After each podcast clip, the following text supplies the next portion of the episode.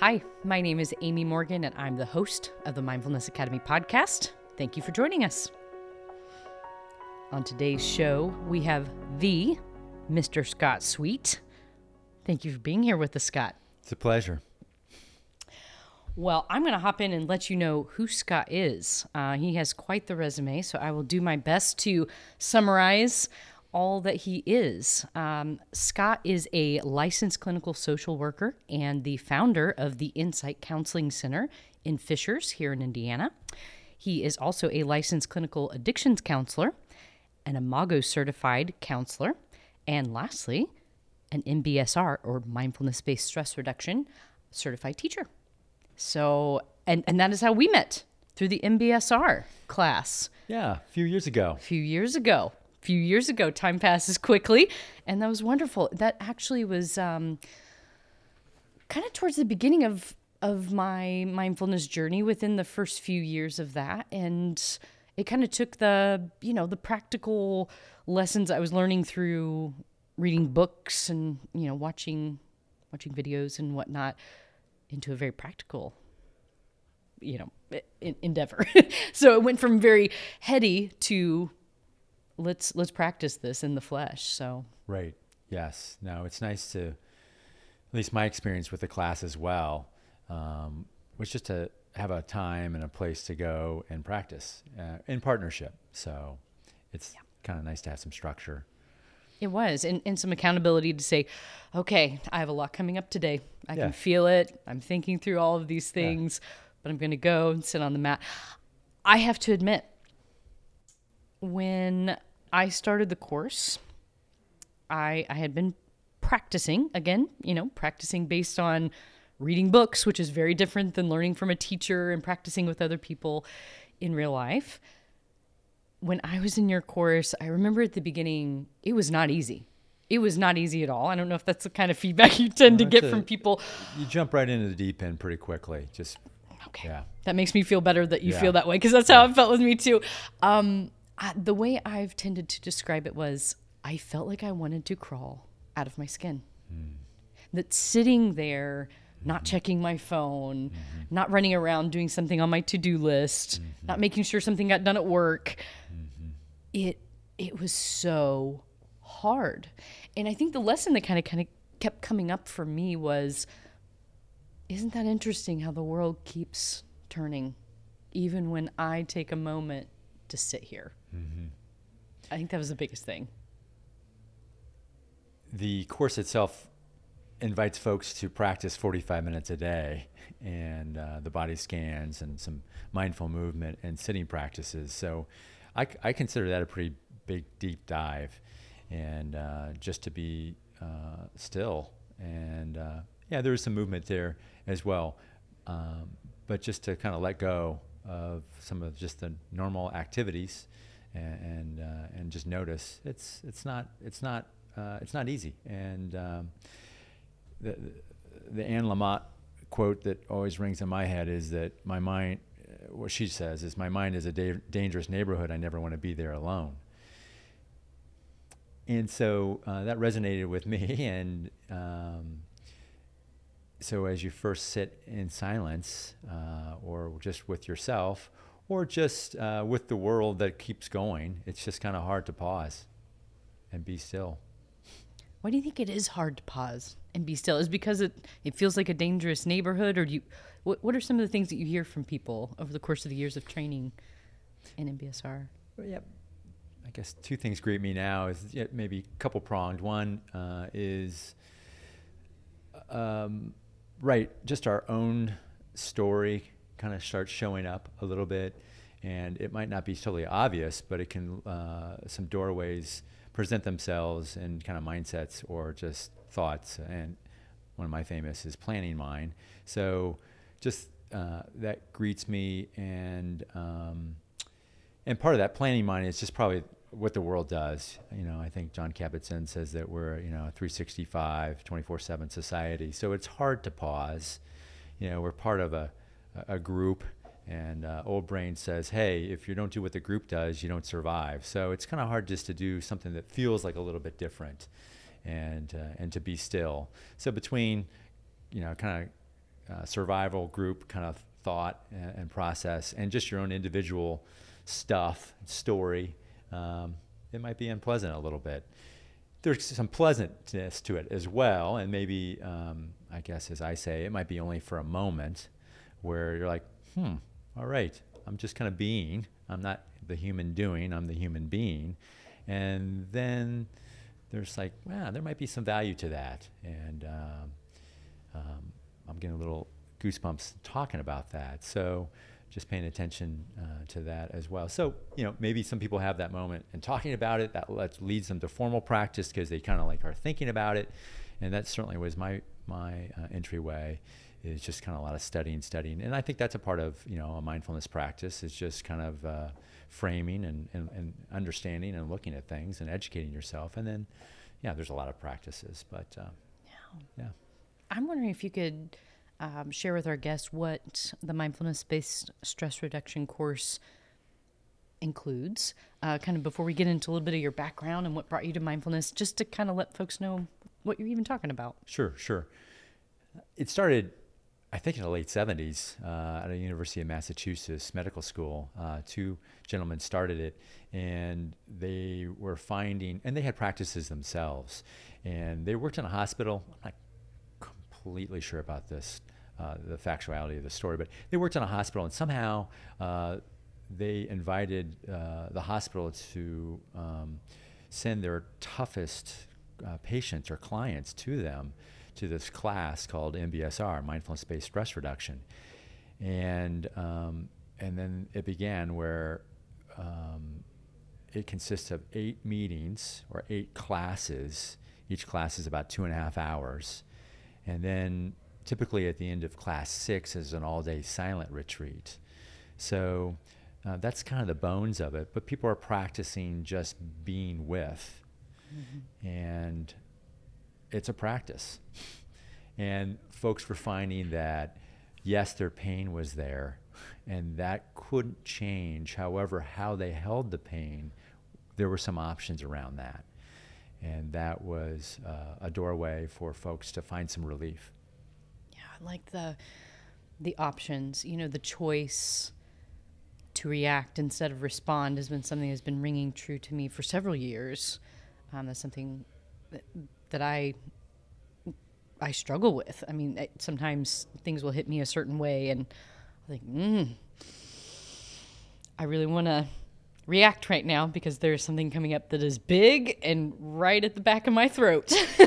but learning that there's a choice, and sometimes just a walk around the block. Sometimes it's as simple as one, two, three deep breaths, mm-hmm. mindful breaths. Mm-hmm.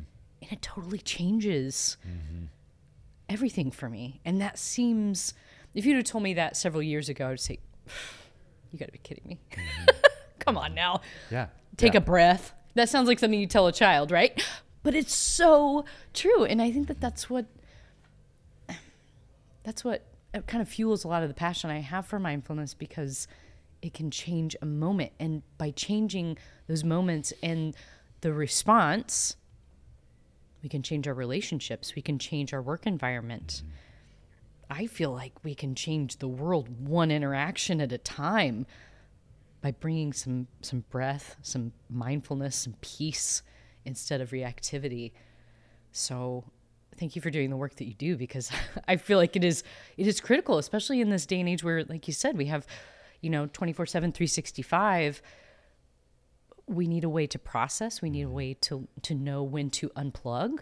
Mm-hmm. You know, we and and and how to.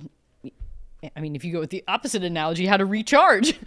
Uh, so, um, in the modalities of uh, mindfulness based stress reduction, again, it's been a few years, but I'm thinking through.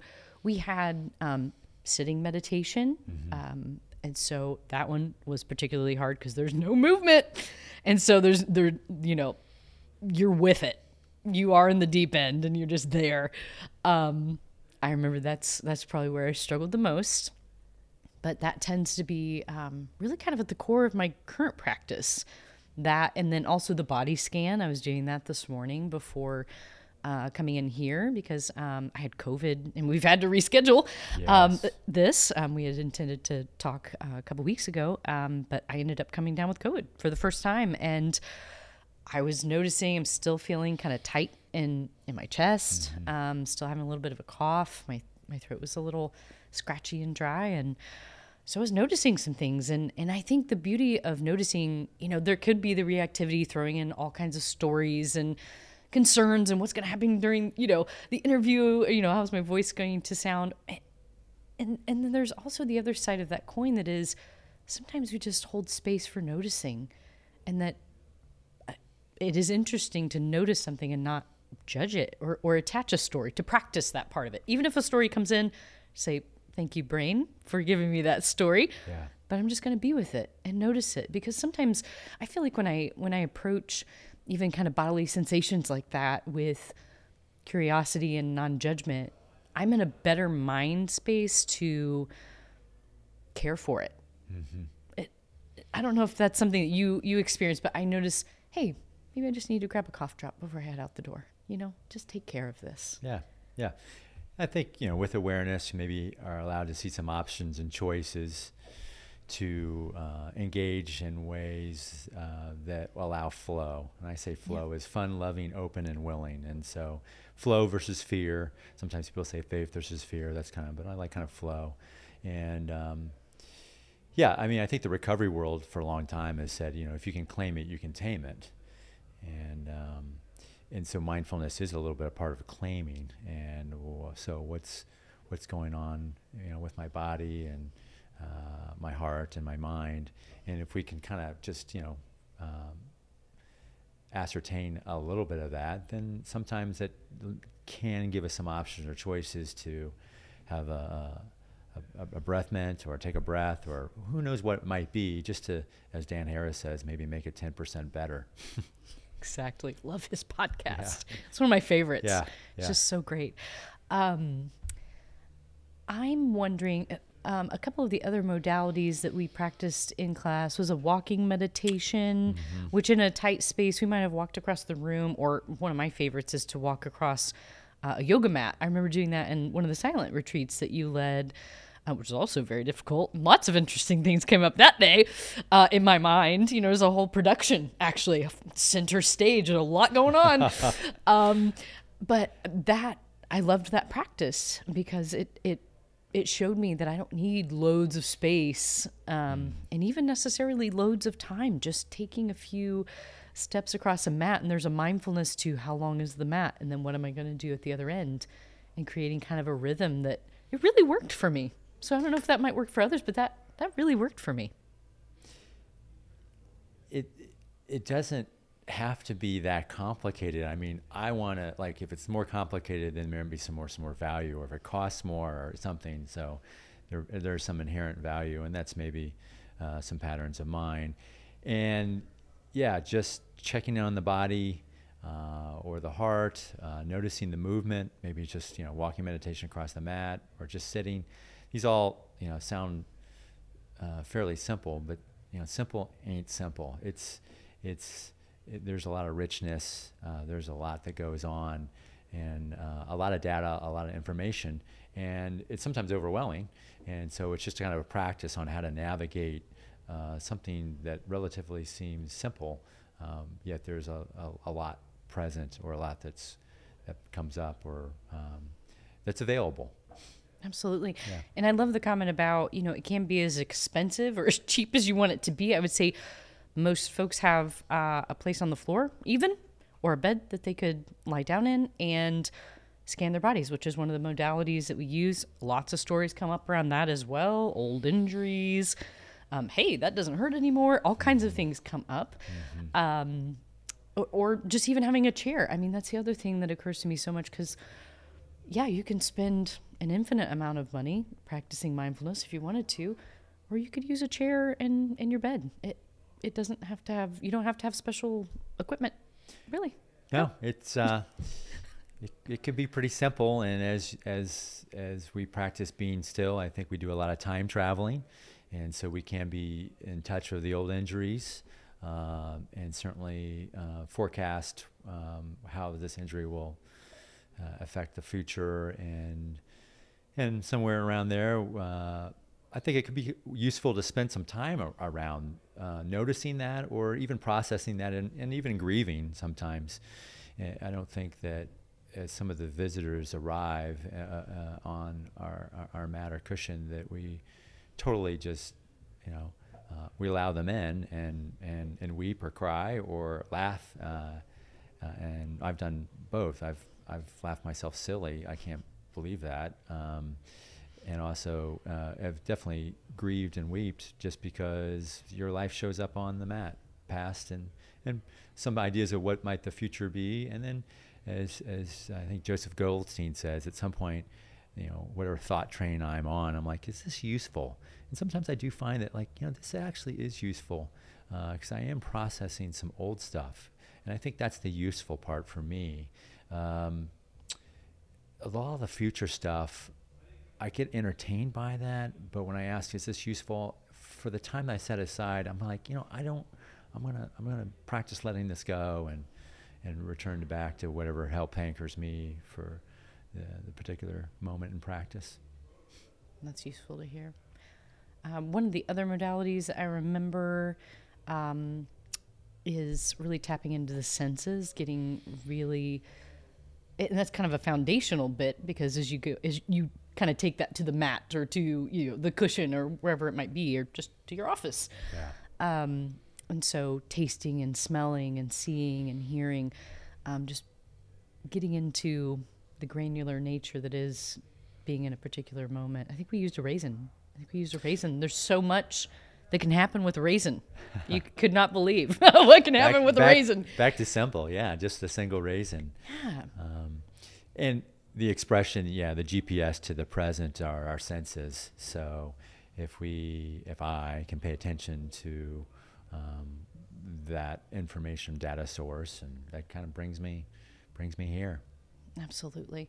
One of the things I love the most, I think this was one of the homework assignments that you had given to us, was just to kind of be really present. For instance, when you're in the shower, you're brushing your teeth, and and the one um, just even washing my hair so one of the practices that I like to have is when I when I get my shampoo. Again, this is not I already have the shampoo. This is not an extra investment. But as I get it out and I put it in my hand, I might notice how it feels, the the color, and I, I try to smell it. That, yeah. seem, that may seem odd, but I try to smell it just to be present for one moment. You know, and I try to capture those those moments where I, where I'm there I'm there for it. Mm-hmm. And so I, I have really, I've utilized a lot of the practices, if not really all of them, in um, my daily or weekly practices. It's been really a gift. So thank you for giving of your time and helping me learn those things. Oh, you're more than welcome. I mean, uh, it's out there in the world, and sometimes uh, I've appreciated it. I've done it for all my personal reasons and then um, decided to yeah just share it with others because uh, that's a whole new teaching for me too. And um, yeah time place and partner. And you know who would have thought like yeah my shampoo bottle is going to be a partner here? But there's the time and place and there can be some consistency where we're like okay you know i'm to i'm to wash my hair. And then that can be a consistent practice and i think that matters so it doesn't have to be all woo woo and incense or anything like that. It's just washing the hair. So simple. It's just so simple. And, and, then noticing when you're not washing the hair. I mean, you are washing the hair, but you're completely out of the shower and you're at, in the office and uh, um, not literally, but that's where the mind is. Yeah. It's interesting because I think what resonates with me is that if I learn to be present for even the smell of my shampoo, that is a practice, a foundational block that allows me to be present, for instance, in this moment. To notice you're wearing a blue shirt. Yeah. You're nodding your head. Absolutely. You know, I, I can be present and I I believe that there are a lot of nutrients is what I, I like to call it in, in a given moment. And mm-hmm. the more I'm in the past or trying to think about something in the future, I'm not here and I'm not getting the nutrients. Mm-hmm. And so mm-hmm. I'm, I'm starving myself of that. And so that's what I try to pull back to. That's kind of the the, the framework of a part of my mindfulness. Mm. Yeah. Yeah, Brene Brown talks about just seeing the extraordinary and the ordinary. And so I think my experience is that there's so much that assaults my senses to get my attention. And um, yeah, and sometimes I want it. I want that. I want to go to a movie to be assaulted in some ways because that's I pr- would perceive value then if you know I paid twelve dollars for a ticket, and um, just sitting and being with the raisin or with someone and talking. Um, there's a book out there. and I just like the title. Uh, I think that I haven't read the book, um, uh, but it probably has some value. It's called The Power of Moments, and it's like why certain moments have extraordinary impact on our lives. And I believe that to be true. Um, we do have moments, and um, and in, a pleasant sense and an unpleasant sense, and they do have extraordinary impact. And and some of that is outside our control and I wonder if we can contr- initiate um, some extraordinary moments too, and what that will look like. And it sounds like you got to go out and just buy a bunch of stuff, or fly a bunch of place, or have a bunch of adrenaline. And and maybe that's you know I like that too. And uh, I can sit down and just be in my backyard, and uh, as I bring the senses around and really pay attention, and uh, I think that that can be extraordinary too. So it doesn't have to be epic. That's a great reminder. You talked a few moments ago about time traveling. So I want to do that a little bit yes. our conversation. Let's go back. Yeah. Um, tell me a little bit about where you're from. Tell me a little bit about your your your history, your yeah. your education, where, where, life has taken you. I know you've you've taken a year long trip, um, just traveling. You have some interesting bits in your in your life resume, not just on on LinkedIn, but in your life resume. So, white, male, American. I'm 54 years old, right? So, to try and travel a little bit back, where it all started, I suppose, was yeah, Indianapolis, born here, grew up on the north side, uh, affluent community. Uh, definitely come from a place of privilege, and um, and it was it was it was uh, lots of pleasant moments. um, definitely unpleasant moments there too. Um, I guess I think in terms of and sometimes how to describe that big T's or little T's. Big T's are big traumas, uh, and little T's are little traumas. And so, fortunately, you know, I was just kind of more on the the little T side of things, and those are hard because you don't know they're sometimes they're happening sometimes too. I mean, there is a moment you can feel it, uh, but it's not recorded quite maybe as some others are. So the opportunity for recovery can be difficult at times.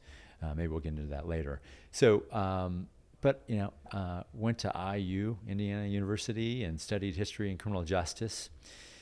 Um, it was interesting looking back on that. I really wanted to be a business major, um, and it just didn't work out. And my sense of failure around that, or lack of discipline, or you know, I was felt like I was lazy or unfocused, or I wasn't going to be successful forecasting into the future. A lot of stories there, Scott. Lots of stories, lots of story. Why can't I, you know, do this? You know, I'm not afraid of hard work. Uh, looking back, my body and my heart were telling me in big ways that you are not a business person. but I didn't pay attention to that because my mind said that I needed to do that, or my thoughts. And I just, you know, all uh, they're not you know, all some of this data or these stories or the patterns in, in, in the environment we live in is not exactly true. So um, I had to pivot because I didn't have a choice. I wasn't going to be admitted into the business school, and I did study history and criminal justice, and I just enjoyed that. Figured I needed a piece of paper to kind of survive in this culture. Got it, and then uh, I couldn't get a job, so that was another kind of like setback, uh, which ended up being a setup. Um, I had uh, a friend that uh, spent some time, a semester in Singapore, and I could barely pronounce it or let alone know where it was. So I decided to um, be a travel writer uh, after school and uh, had the business plan. I mean, this is what, you know, uh, 22 year olds do. A son of an entrepreneur does. Uh, and that fell away too. I thought I'd be gone for a couple months and ended up being longer. I ended up tra- traveling a lot of times uh, in Asia and that's where I ran into the mindfulness practice.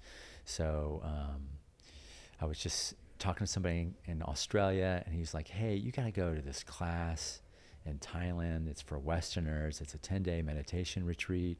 I think you'd find some value in that." And I'm like, "All right."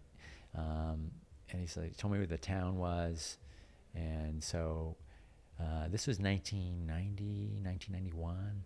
So I just showed up in the town. I asked where this monastery was, and the good news was, um, and I didn't know this, you know, I was four days early to this 10 day meditation retreat. So, because um, they just did it once a month. And so that was a uh, the whole trip, and and particularly that retreat was probably a paradigm shift for me. All right. Yeah, and so um, tell me about tell me about those ten days, Scott. Yeah, what happened? Yeah. So I think, um, and I'll use a story that I'm uh, using more uh, uh, a lot lately. So I, I read uh, this guy's uh, book or and speech. This is Water by uh, David Foster Wallace. And so he's got this story because there are these two young fish swimming along, and they happen to meet an older fish swimming the other way, and the old one looks at them and says, Morning, boys, how's the water? And the two young fish uh, swim on for a bit, and then eventually one of them looks over at the other and goes, uh, What the heck is water?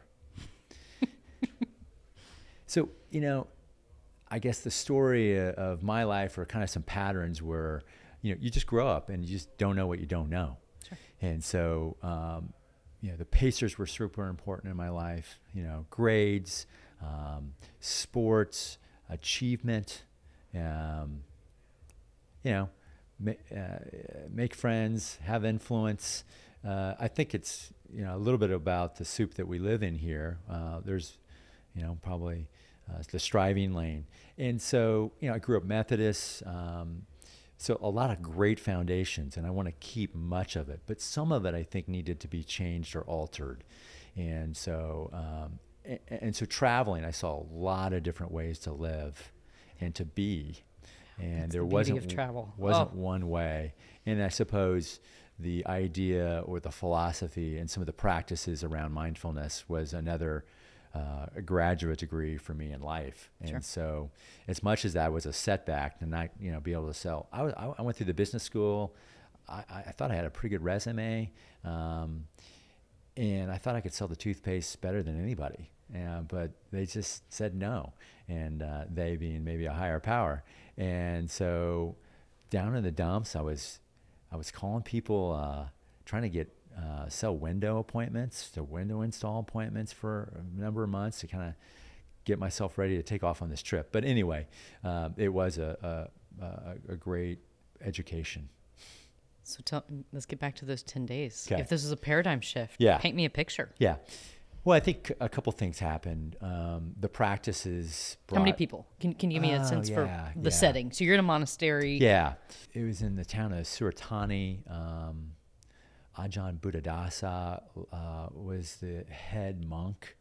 Uh, you know, just a wise old guy, and so we, and, then these retreats uh, that wherever you are, they're kind of set up the same way. Where you know you wake up early and you practice and um, you eat a little bit and you do some chores and you practice and you walk and you practice and then you eat a little bit and walk practice. In the end of the evening, uh, there's usually a discussion or a talk, and um, and it was basically you know a frame, and I hadn't heard these frames before on our patterns and belief systems, um, sometimes referred to as just you know a dharma talk, and so um, that was useful. So between the practice, so that was a lot of body, heart, and and, and certainly mental uh, practices that you you know we've experienced together, and then also the frame of um, of things. That was a combination that was really helpful. Excellent. And I mean, were there 10 people there with you? Give me a sense for. Yeah, I think there might have been uh, probably 50 people Oh, or wow. maybe more. So it was a large uh, facility. Um, you know, I, I don't even know if they charged me. I think they looked for donations. And so um, it wasn't, you know, that's kind of the culture, or that was just, I mean, I guess in, you know, the United States, you know, even I, you're like, hey, you know, we're going to charge for this and it's going to be this and that.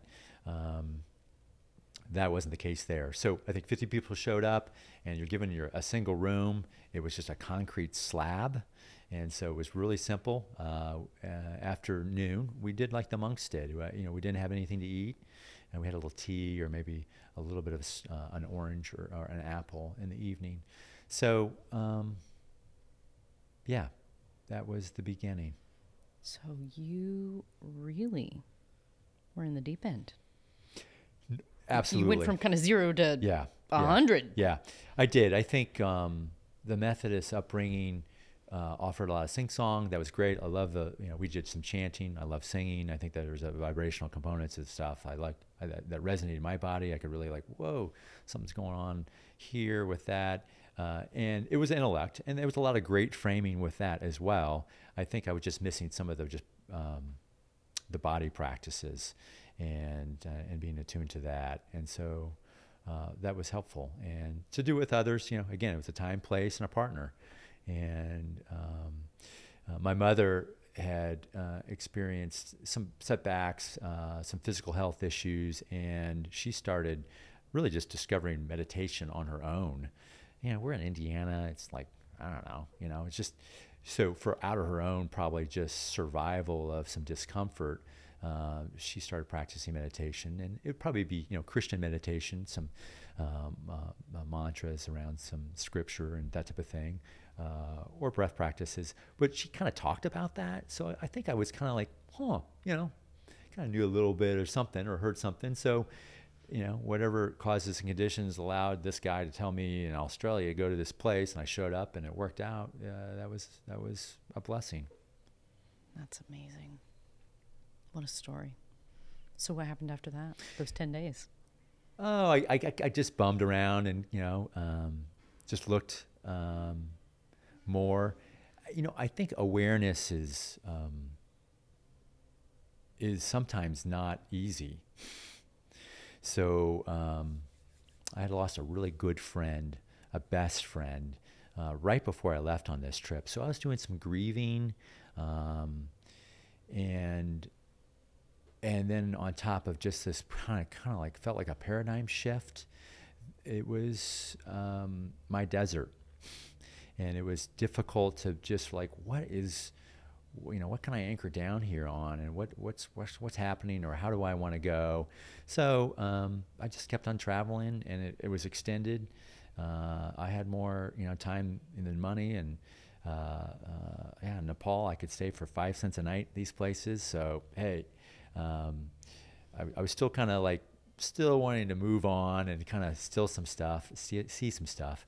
Um, uh, and then I got back, and then I hit hit Washington D.C. and the pace was different, and that was really hard too. So I kind of really slowed down and did a lot of reading and processing a lot of stuff. And but it, it was enough time to kind of give me an introduction and an idea of like, okay, um, you know, as, as the Mandalorian says, this is the way, you know? So I was like, ah, this might be my way.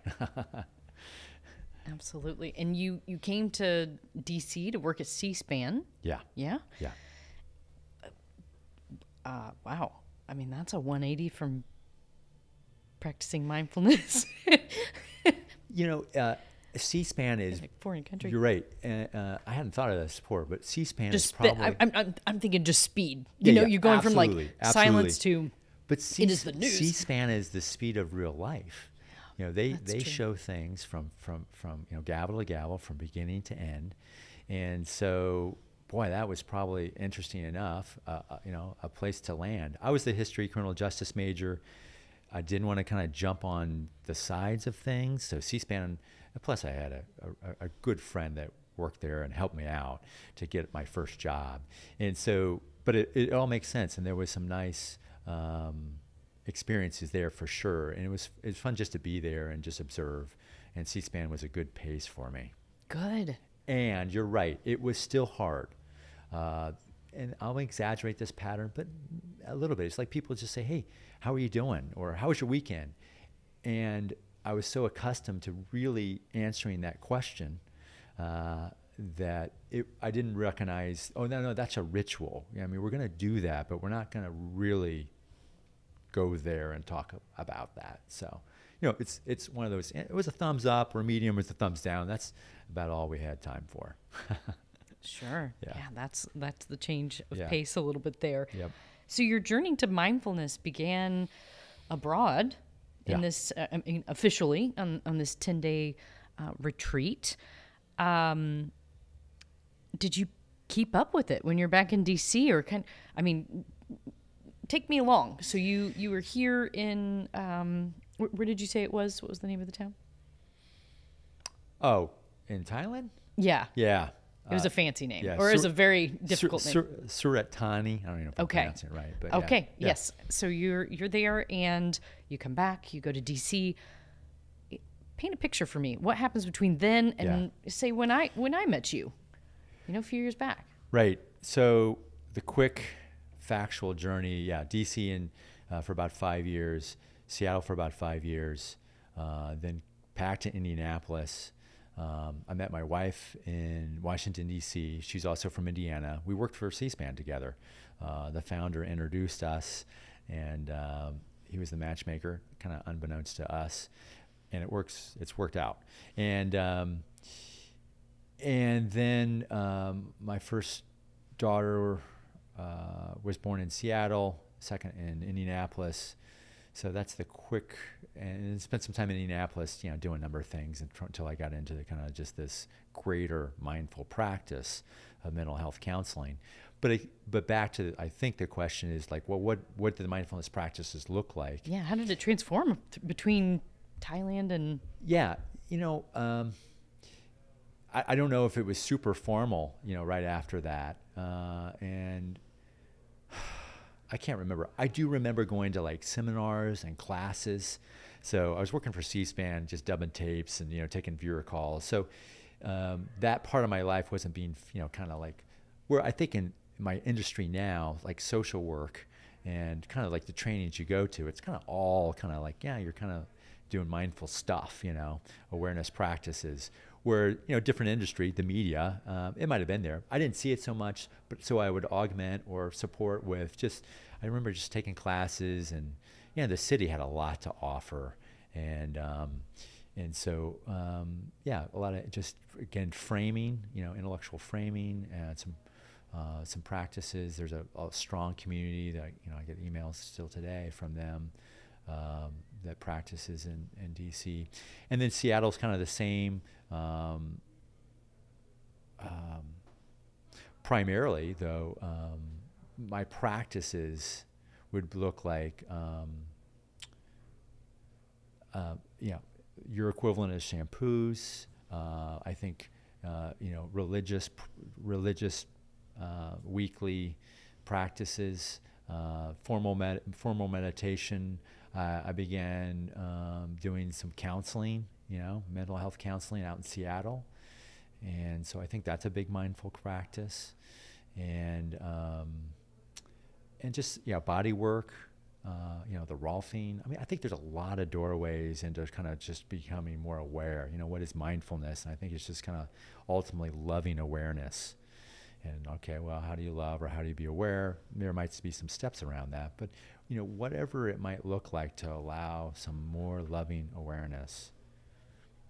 And is that kind of your definition of mindfulness then? Loving awareness? Yeah, I think it's a characteristic, you know, it can, and, it, and, and there can be um, some actions around that that looks like, you know, non-judgmental, moment-to-moment uh, practice to attend. Um, so yeah, meditation, mindfulness. Uh, I think we practice kind of just some being, which might look like meditation, to uh, notice, uh, I guess, some of the four foundations of mindfulness. And the four foundations of mindfulness are uh, thoughts, body sensations, feelings, and I'll summarize the fourth as just as patterns and beliefs.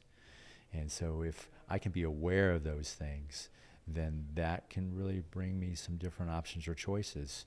Uh, or, um, and so I can engage and have some flow. So it sounds again like that template sounds pretty easy, but it's just been a lifelong practice for me. Some of the biggest teachers uh, are, uh, I mean, it was um, Ajahn, uh, yeah, Buddhadasa. certainly, I guess, like, okay, yeah, that guy was helpful. But really, yeah, my wife, my kids, my dog, I mean, they're my biggest teachers because that which kind of activates my body can really inform me uh, of maybe some stuckness or a lack of flow in my body. So, uh, white male American kind of privileged place, I can really kind of get pretty righteous, or I can, you know, I just that's a kind of almost a set point for me in a little ways. And I find that righteousness is is really out of comes out of fear uh, and some stuckness. So I'd like to think I've really kind of come from a you know that I type A to I don't know what else the, the others are, but um, definitely more flow. Um, so yeah, it's looked a lot of different ways uh, through the years, and and and continue to try to help fr- you know frame it, continue to practice, and um, it feels pleasant to talk to others about it. it does. Yeah. I love doing that, and you loved it so much that you decided to become certified to train folks in mindfulness. And uh, when did that come about? Yeah. Remind me. Um, I think that was even, I'm not even sure. I can't remember. Maybe before I really started kind of like the or about the same time I decided to go into kind of the mental health field. Uh, I was struggling a bit. I was um, back in Indianapolis working for the YMCA, and uh, yeah, you know, a place where they help support the mind, body, spirit. So, um, and I felt like okay, my learning curve had kind of flatlined a little bit. I went to a, a career counselor, and he took me through all these tests. And he goes like, "You're a lot like social workers," and I was like, "Oh my gosh," you know um, I was still clinging, still clinging, and attached to this idea that if I uh, if I made a buck, uh, that I'd have some value.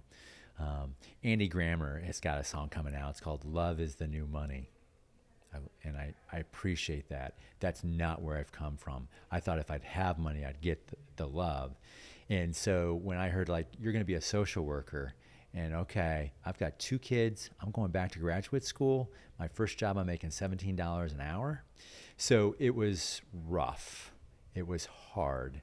And, um, um, but it made sense to me.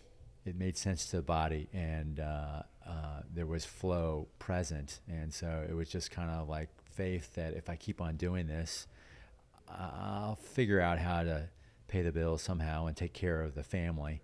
Um, yeah, money doesn't buy happiness, but it does buy options. And I've seen how options have been helpful um, to one's just physical health too. So, um, so yeah, decided to kind of get into this mindfulness thing, which is also the mental health field.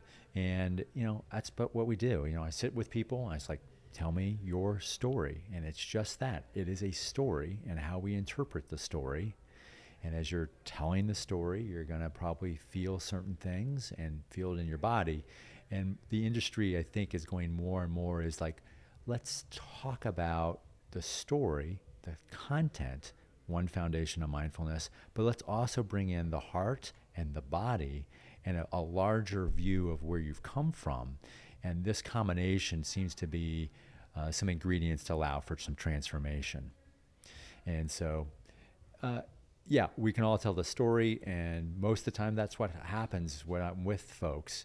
And um, I don't want to be super interruptive about like, okay, where you're feeling your body and that type of thing. But as we were talking a little bit earlier, that you know, the book title "The Body Keeps the Score," we're learning that um, that we need to tap into some of these resources to allow transformation to happen because it's just not all above the ears th- thinking that allows for healing. It's much of it's really below the ears, uh, and if we can bring those two things together. So, you know, I don't know if I was super aware of all this kind of blending itself together, and I think I was just kind of blindly just led to this. Maybe some intuition or following my heart to a degree. Like, okay, we're gonna do uh, the training out of UMass and and all that that meant and um, for MBSR. For MBSR to be kind of considered a certified teacher, lots of hoops, and that makes sense. But it was also informing, um, and then yeah, a lot of training around the social work side too. So, you know, maybe none of the jobs are that far from uh, just trying to, to support our, oneself and others. and, but that's, this is where I've landed. Do you feel that in your your social work and your counseling training that that you're taught mindfulness and taught mindfulness in a way as a way to teach others about mindfulness? Do you feel like that's kind of part of that curriculum for you? Or is it maybe how you interpreted it? I'm kind of curious about that as a as a field. I think with social work um, and the education it was very macro and just uh, and this is important like you know where where have we come where are we going um, there is a kind of an idea that we're all connected uh, and how and so it was very macro uh, focus uh, i decided to do a mental health concentration within the kind of the formal education and um, it was probably all there. Maybe some of this, like understanding feelings and thoughts. I didn't get it at that time. I wasn't totally present with uh, the, the combination of what they were saying and maybe what the mindfulness practice was. I didn't totally bring those together. And that's a, a more or a latter occurrence. I was like, oh, yeah, actually, yeah, yeah, all these blend together. I still think that we can do a better job around social emotional learning. You know, yeah. I th- I feel like I've said I've gone through what 19 years of formal education, and I don't think anybody invited me to pause and check in with what what what are you feeling or what's going on with the body. That just hasn't happened, and um, or didn't happen, or if it did, I just was in my own rotation of uh, striving or thinking and just didn't uh, didn't invite it. So it perhaps was there, but I didn't see it. Yeah. And so I think the world is changing. I think we're understanding that uh, tapping in. I mean, we got all the information in our back pockets now that we need. So. Um, that's a whole nother problem is that all this information is causing a lot of emotional distress. And so now we're like, okay, what do we do with this emotional part of our lives? Absolutely.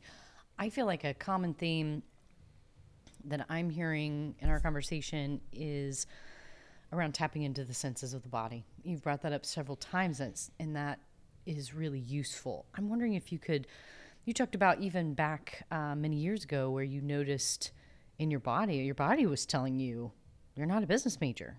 There's something else for you.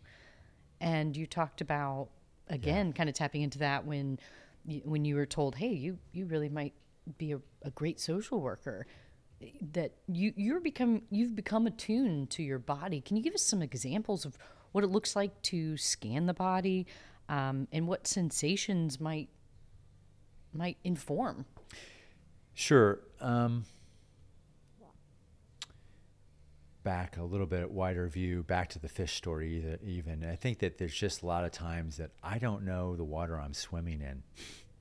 So, the water I swam in was you know, drinkable water, uh, and some parts were not so healthy for me. And my body was telling me all this, but I just didn't pay attention to it because I just didn't know. So, um, and I think that's just kind of our lives. You know, we're creatures of habit and patterns, and that can be really useful because we can dedicate energies to other things. But we do need to know where we've come from to understand the water we did swim in to make some choices of what water we want to be in. So one thing that kind of indicates or informs me that I might be entering in some old patterns of fix, manage, and control water uh, is, um, yeah, my body. So again, back to my teachers, my kids, and my wife. I mean, there's nothing more activating than uh, fear. And, and, and why do I have this fear? And there's such innocence with the, you know, with children and, I I've uh, installed a lot of fear in them, and that's my stuff. And it's just this is what was what we do. We just kind of pass this stuff down, and so what lately I've tried is um, as my body lights up, uh, it's the, probably the first thing that tells me that there's something going on here. You're you're you're doing some stinking thinking, or you're in some stinky water that might not, you know, you're swimming in, that you can have some choice. You don't have to do that. Your kids are going to be fine. You know, they're, they're, they're, they're, the, the sum of their parts are good and beautiful. I just focus on the little parts that maybe make me nervous. And, or, or I focus on that on myself too, that may be making nervous and it creates all these stories and all that stuff. But all this stuff is pro- usually happening without my knowing, but my body usually says, oh, and I feel that, and then I can maybe catch the story.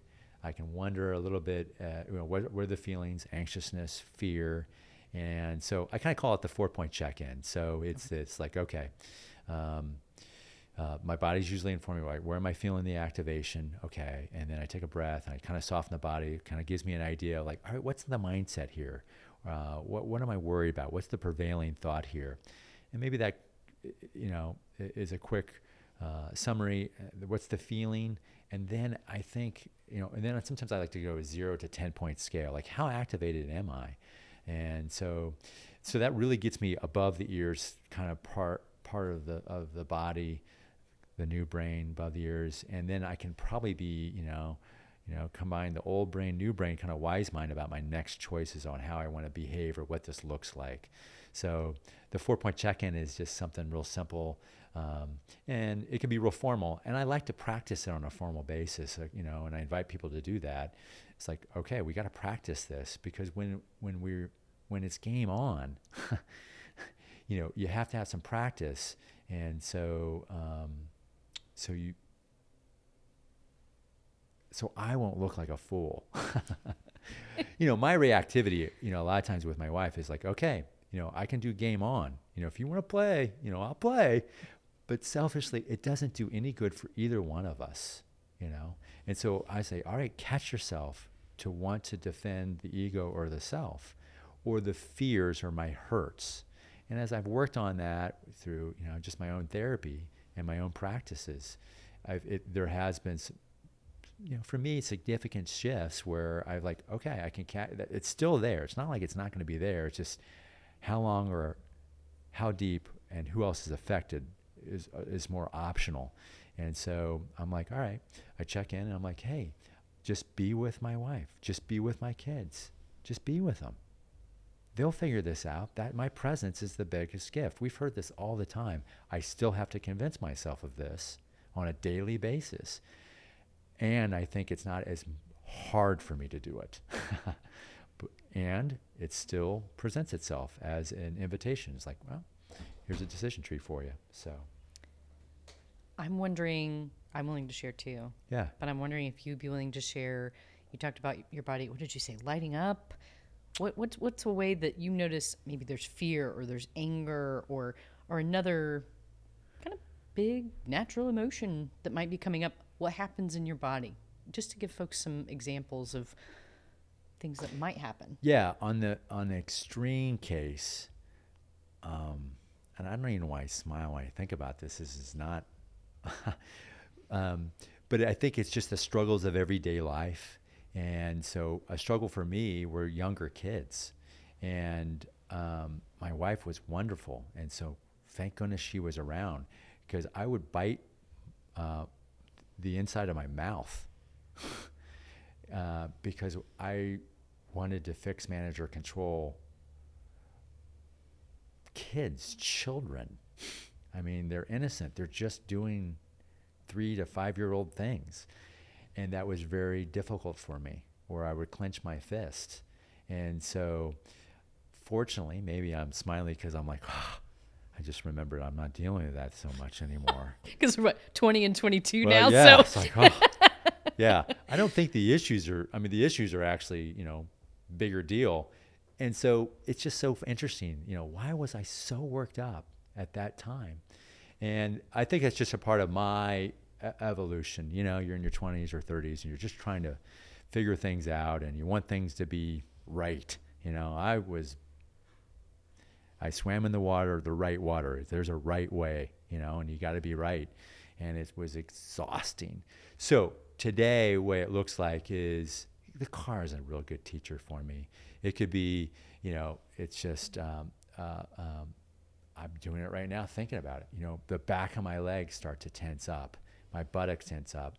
Um, there's two spots that I hold uh, my activation, and it's not attractive to say, but it's true.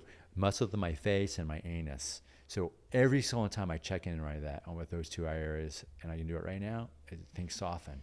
So uh, my body uh, can get um, uh, real activated, and uh, as I pay attention to those areas, that just tells me something's going on, and that's like that's my first like signal. It's my first signal, and uh, the story that I think I'm in reco- recovery from is that I've never paid attention to my body. I was never taught to do that in sports, and I think it's just kind of the Western male. You just don't do that. I haven't menstruated. I haven't had kids. You know, I think uh, I just don't. I'm not. I wasn't ever invited or the social emotional education of just paying attention to the body. That was not seen ever as a resource. Yeah, it just great. might makes right. And I think if I do get activated and I do get big, there is actually value in that, and then use that. Mm-hmm. And I learned that in football. I would get hyped, and then I wasn't, I wasn't, uh, I wasn't big, but on the football team, I was, I was voted number one on the killer squad because we had a killer squad, and it was called Killer Squad and I wanted to be number one, and I was. I mean, it means you got to choose your jersey number. So, what number were you? 22. So, that was a moment of great pride and a great success and accomplishment. But if we look at the water, oh, dirty, very dirty, in my opinion, now. That was not some parts, some of the attributes I will take, but the premise and how to do that and how to get there wasn't um, supportive for mental health. Yeah, yeah. I appreciate you sharing that. Um, those are very deep and personal things, and things that we carry on with us. You know, absolutely. we still process yeah. through those yeah. things. And it's fun to, you know, I think I, I appreciate the opportunity is, you know, the opportunities you say thank you. And it's really an opportunity for me too. I can't tell you the last time I thought about this killer squad. And still it's there yeah, in the still, fiber. It's still there. Being. Yeah. It's like, why is it, you know, it's like, it comes up. Yeah, it comes up. Life has a way of doing yeah. that. Um, for me, um, thank you for sharing how you experience, um, you know, the physicality of big emotions. I think for me, I find three main ways. Okay. Um, I notice the facial tension, like mm-hmm. you had mentioned.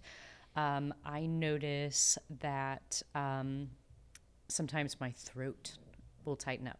Mm. You know, and there's all kinds of, mm-hmm. you know, uh, rationale for that and lots of yeah. psychology behind you know the throat mm-hmm. literally kind of locking up on me um, and then um, that can be through nervousness or uh, conflict or yeah just feeling like i can't say what i need to say um, that I, am fighting against that mm-hmm. Um, and then the other one is um, i'll find sometimes when i'm in difficult situations i'm holding my breath and mm-hmm. there is there are times where I think, oh my goodness, when was the last time I took a breath? Mm-hmm. I've been holding my breath through this difficult conversation and I need to breathe mm-hmm. because how much, you know, I'm, I'm sure I'm just ratcheting my brain into mm-hmm. reptilian mode. Mm-hmm. Um, and it, it's incredible how, how we can do that. Um, and so I do try to, uh, touch base with my body. And, I, and I've spoken with several other folks who have come from various upbringings. Um, I come from a very conservative background, and yeah, the the body is something that, in, in a lot of ways, I've had the discussion several times. How the body, in, in a lot of ways, is something that um, it almost seems like silently we're told to ignore the body, um, deny it in in a lot of ways, and so we we can choose and and if we believe that story to detach and and not have the um, the practice of touching touching base with what's what with what's going on because we we try to ignore it and we're kind of more of a being a soul instead of a, a physicality but th- but this is my home you know and i think the older i get the the more i think yes i, I am a brain i am a spirit i am a heart yeah but I'm also a body and and yeah. it it deserves and honestly in a lot of ways Scott it demands to be heard. And so sometimes when I when I tell my brain or my heart, my spirit, no, no, no, I'm not going to listen to you. The body, like we said, it keeps score, and it will. Te- it tends to be the one that's kind of you know the sage human that comes to me and says, "Aimee, Aimee, it's not for you. It's not for you." or you need to listen to what's going on in the situation. You're denying a piece of this that is not um, in line with who you are, and and you need to you need to honor that. And I'm going to make you honor that. it will it will stop the roll, Scott. It really will, in a, e- in kind of the short term or long term way, it will inform us that something's unbalanced. And so, like the mind Anne Lamott quote, you know, our mind's like a dangerous, been like in, in a dangerous neighborhood. I think our bodies have been through some dangerous neighborhoods too. And so, I think there's uh, a, a coping mechanism to disassociate from it because it it holds unpleasantness. And so it could be injuries, it can be trauma, it could be a lot of things that uh, we don't want to be attuned to it because it is uh, a vessel that holds stories that are difficult. Yeah. Even aging, you know, to look in the mirror some mornings and and to be with it. You know, it's kind of like sniffing the shampoo, looking in the mirror, looking in our eyes, at our face. How has it changed in the last week, month, year? Yeah. And being with it and being Yeah. i think one of the things that i've been working on is a, trying to be deeply appreciative of this vessel of flesh that is taking me through an incredible journey what i would mm-hmm. consider a really incredible journey Yeah. and instead of beating it up and all the you know the negative thought patterns that can happen when we look in the mirror when we think about ourselves when we have an ache or pain or sickness being grateful. It's lasted. It's lasted and it's taken me to some incredible places and brought allowed me to engage with with other humans around the world. You know, I've also done some incredible travel and I'm deeply grateful for that. And so um I I heard you say just a moment ago um you talked about dissociating and I would like to take a moment um and talk about that through the lens of um, maybe difficult emotions, pain. I definitely want to hit on that, and also addictions, um, because I think that that is a word that comes up quite a bit that we're dissociating um, when we when we choose addictions. And and I know that you talk about addiction is a multi-lane highway. It can look completely different. I mean, there's there are obvious ones that society you know shines a bright light on. You've got you know alcohol and drugs, all kinds of, you know, very physical manifestations of dissociating. Um, but there are also other ways. Um, and so I do want to, I mean, technology is one we've even talked about. There, you know, there's, there are ways where technology can become a, an addiction as well. Um, I have noticed in dissociation, I think at the beginning of my practice that I was kind of addicted to being busy. I, I don't know if that's an official term for that lane of the highway, but I was always on the run. The busy lane. The busy lane. Scott, I could, I, I noticed. Isn't there in- HOV on this lane? Oh, I'm sure. I have a busload of people. Um, I even noticed last night. It, it's not something that just happens overnight and like, I'm the perfect meditator and I can be mindful in all these moments. I noticed last night that, you know, as I got into bed, I thought, I'm grabbing for my Kindle because there's a book I'm wanting to read and I just want to zone out. And there is nothing inherently wrong with that. Mm-hmm. But there's this moment that I think often isn't it interesting how I always want to be stimulated in one way or another? Kind of, that's almost its own addiction, which can come in the form of technology and in a lot of different ways. And so I, I would be just very open and honest. That is one that is big for me. And so and that has to do with task lists. It has to do with just feeling like if I don't do this, then someone's going to be on my case here in 20 minutes or whatever it might be, or someone will think worse of me. All kinds of stories, loads of stories in that lane.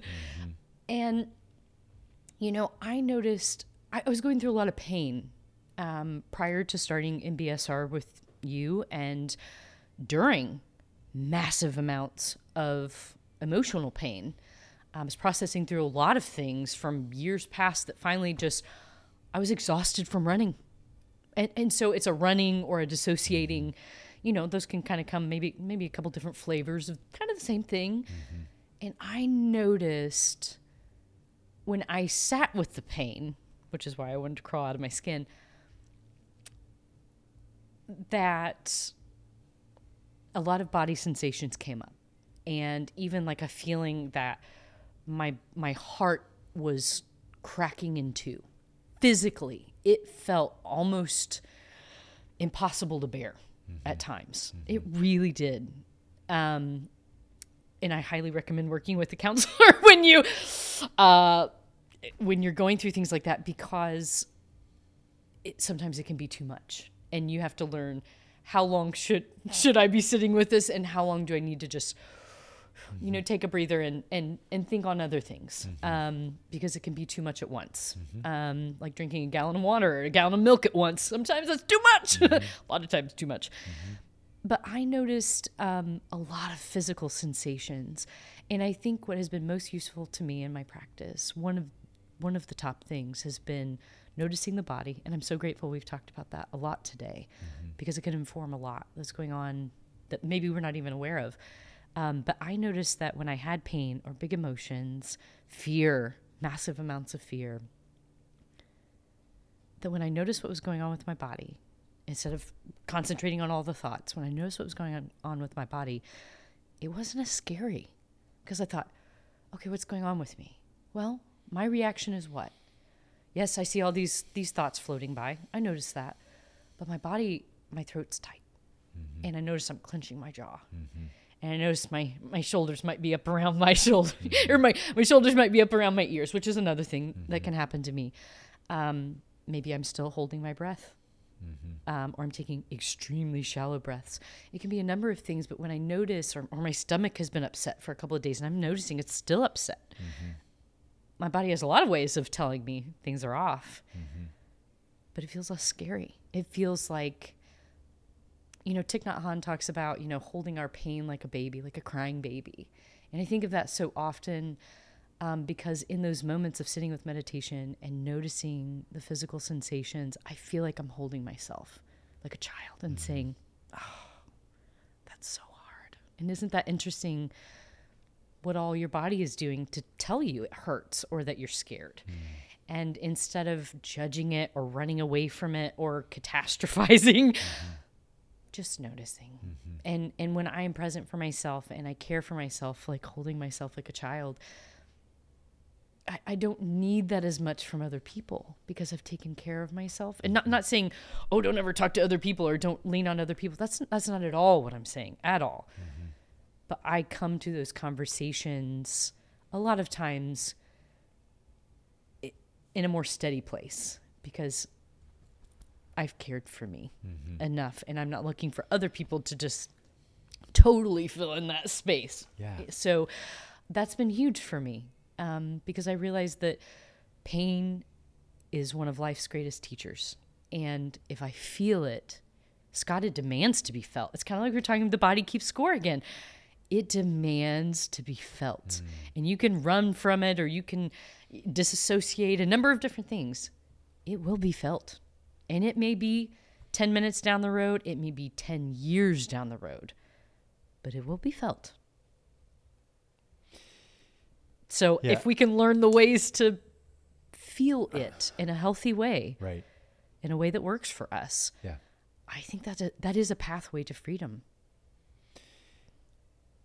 Right, and uh, and freedom maybe is just the ability to choose. Yeah.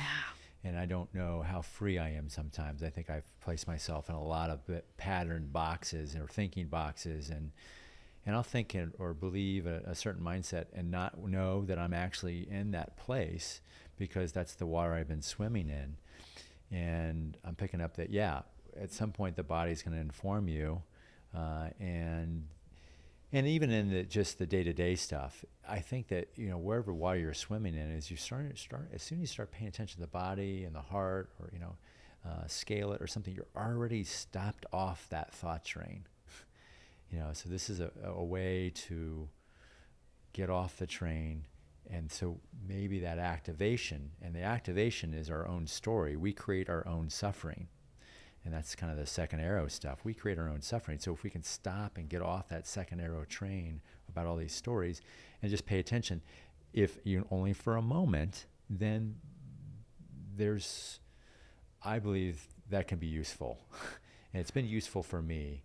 And then that can lead to a lot of decision trees, which might be hard. It's like, well, I might need to do something different, or I might need to hug myself, or pause, or uh, whatever that might look like. But I think that in general, um, because we have so many options available to us, technology, uh, food, uh, exercise, or there's a lot of different lanes on the addiction highway, which means we're basically exiting our lives.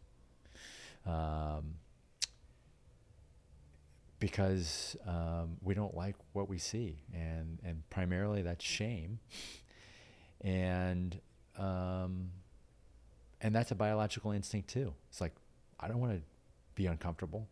We're programmed to just be comfortable as best you can. Old brain wants to do that. Don't do that. So I think the new brain says, hey, you know, actually, you might need to address some of these things. There might be a variety of different ways to do that. And sometimes, I think I heard you say, it can be a single breath. So, you know, in the midst of, I remember this moment, I'm, I'm in a therapy session and I take a big in and out. And my therapist said, that was just a great act of self love. And I got what she said, uh, which was the breath. So, and I think it can be that simple.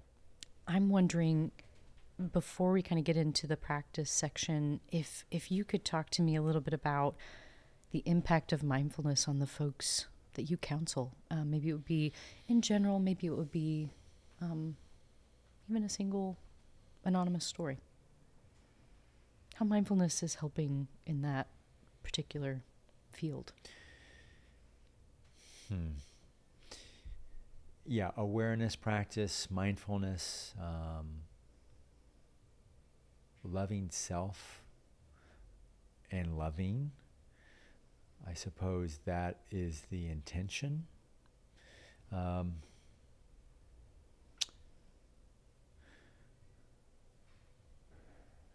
what greets me f- is just, and maybe at risk of uh, overdoing it, is my own story.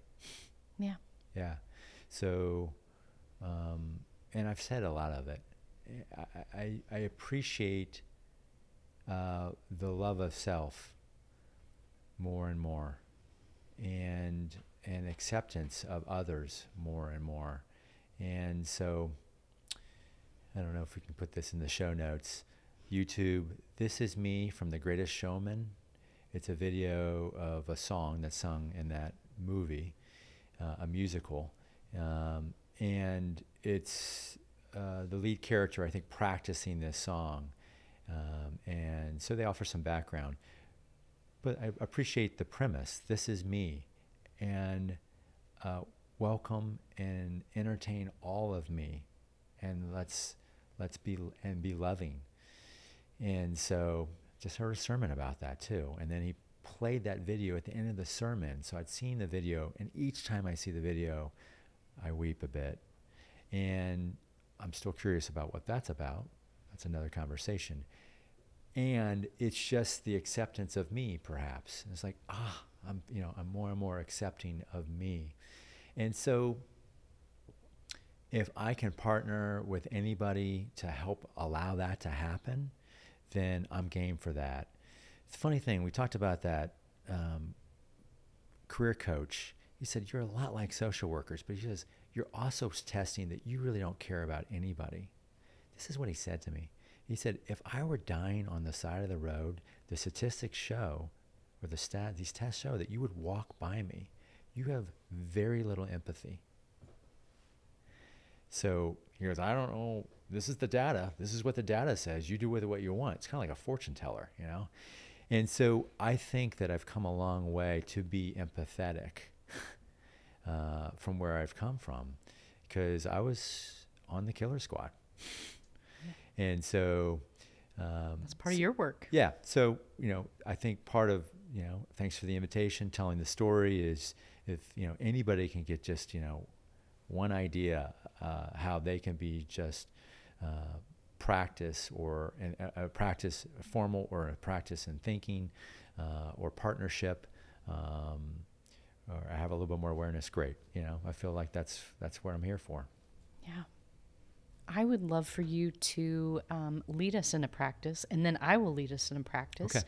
And I think we can wrap up from there. So, what's one practice that maybe is special to you, um, or maybe something that tends to work well for some of your clients? Yeah, I think uh, often uh, we begin, and I always talk about like, well, let's, I mean, let we just sit down and where we're seated, and so Right. invite folks to close their eyes and just notice uh, sensations around sitting. Some curiosity, you know, uh, around how do you know you're sitting? Maybe sensations around the back of the legs or lower back. Maybe a sense of less weight on the feet. Maybe noticing some support around the arms. So we're noticing body sensations as we're sitting.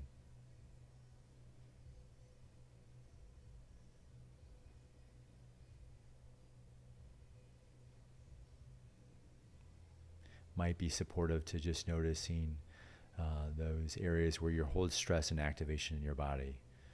Uh, might be muscles of the face or abdominal area. So bring some attention, just kind of notice the face. Sometimes we can't change or alter things that we're not aware of, so we're practicing awareness of the face or the shoulders.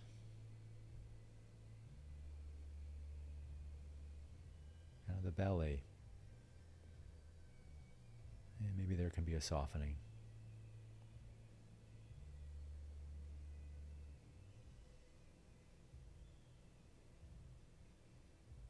And now perhaps just uh, some awareness of our breath. How do we know we're breathing? Where do we sense the in breath? And the out breath.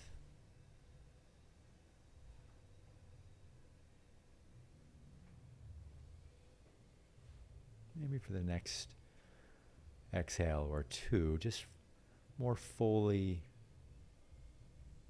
exhaling, just letting the lungs empty. Kind of triggering the parasympathetic nervous system. Yeah, you're safe, you're secure.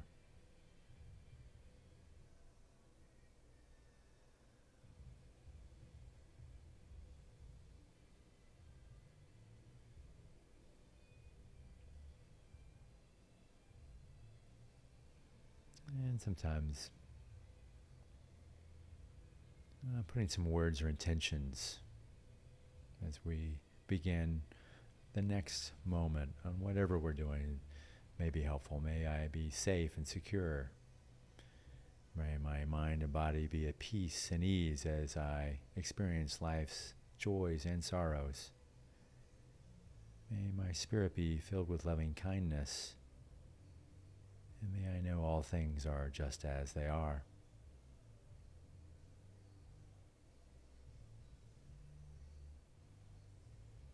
So, I feel like we need your little dong bell. yeah. We need that in here. We should bring that along. little, little, Thank little- you. Little bell, little vibration. It's lovely. I like that. I like that very much. I've not done that particular one before, so thank you for Yeah. doing that for us. I would like to lead us in one, um, the glowy um, meditation practice. It's a daily reflection practice that I developed and placed in my book, The Chaos Antidote, a fable about mindfulness, and the accompanying workbook. And I try to practice it every single day. Sometimes it's written, uh, sometimes it comes after um, a float, you know, and one of the sensory deprivation floats. Um, Sometimes it just happens when I realize I've gone through the day and I haven't really touched base with myself very well. So it just kind of centers me. So I'll lead you through it. Um, Super. Um, the first, it, it's an acronym, GLOWY, and the first letter stands for grateful. And so, what's something or a few things that you're grateful for? Uh, what's greeted me this morning is uh, some gratefulness to have some really um, close friends. It's a treasure. Yes. The second letter is L for lift up. Um, and those can be things that um, that might need you might need help you might need resources um, yeah those are something like that I'm grateful for the close friends, and with that closeness comes some sorrow. And so this one is experiencing some sorrow. So I lift up um, uh, thoughts and prayers uh, and uh, uh, his knowing that he's, you know, not alone or others, people are thinking about him during this trying time. yeah Yeah. yeah the o stands for observe and this can be uh, a a body sensation or one of the other senses maybe something you see or hear Yeah. Uh, now observing just um, some te- uh, back, my back. There's a certain area that holds some stress and activation in my upper back. Can feel that. I'm just noticing some softening. Just kind of, you know, thinking of my good friend, uh, feeling um, sad. Um, the heart breaks a bit around that. And, uh, feeling um, anxious to a degree about what comes up next for, for that person. So that's kind of and just um, hopeful that it, that there's this knowing that we're not sure how or why all this is happening, but just that there, uh, you know, it kind of is as it is, and and that there will be lessons in all of it. And uh, I got a text this morning from him, and so it's still with my body and and my heart. And first thing I noticed was, God, I want to fix, manage, or control this for him. Observing that. so what is your wholesome intention and we talk a lot about in- intention and, and mindfulness maybe um, how you want to be or show up Mm-hmm. Or something that you intend to do today Hmm. Yeah, um, I tend to be um, present uh, and supportive. And um, I threw one idea out to this friend today, and I don't know if that was wise. It's tough, hard to evaluate that now, but that's a little bit of a fear I have. Um, and um, so just to be uh, yeah you know just exactly what we're talking just be present and be with him and and uh, yeah be uh, know that he, yeah hopefully that he feels support in whatever way he does. Yeah. the last one is my favorite. It's the why. Yeah it's it stands for you are yeah sometimes when i need a little extra love or just feel like it i'll even give myself a little hug yeah they say it. So it's a you are statement. So Scott, you are what? What's something? What's a great affirmation to send yourself out? Give yourself a little love. yeah uh, amazing and incredible um, um, and the, the, the thought just like yeah just human you know just just all parts lots of different parts my favorite word is and so i am amazing i am incredible and i'm all and a lot of things all over the spectrum and to be okay with that Excellent. Yeah. Thank you for doing that with me.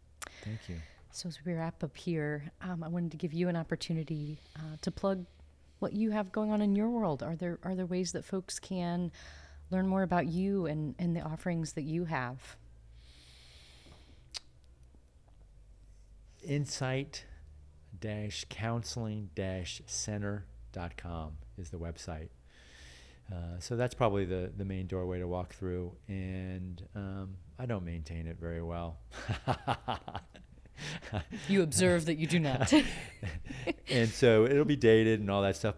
Uh, there will be one thing that might be invitational folks on Mondays and Thursdays from 12:15 to 12:45. I've been doing this 14 or 15 years. Just people gather virtually uh, for now, um, just to practice sitting, and so I find that uh, useful for, for, myself. There's no fee, there's no cost, no reservations.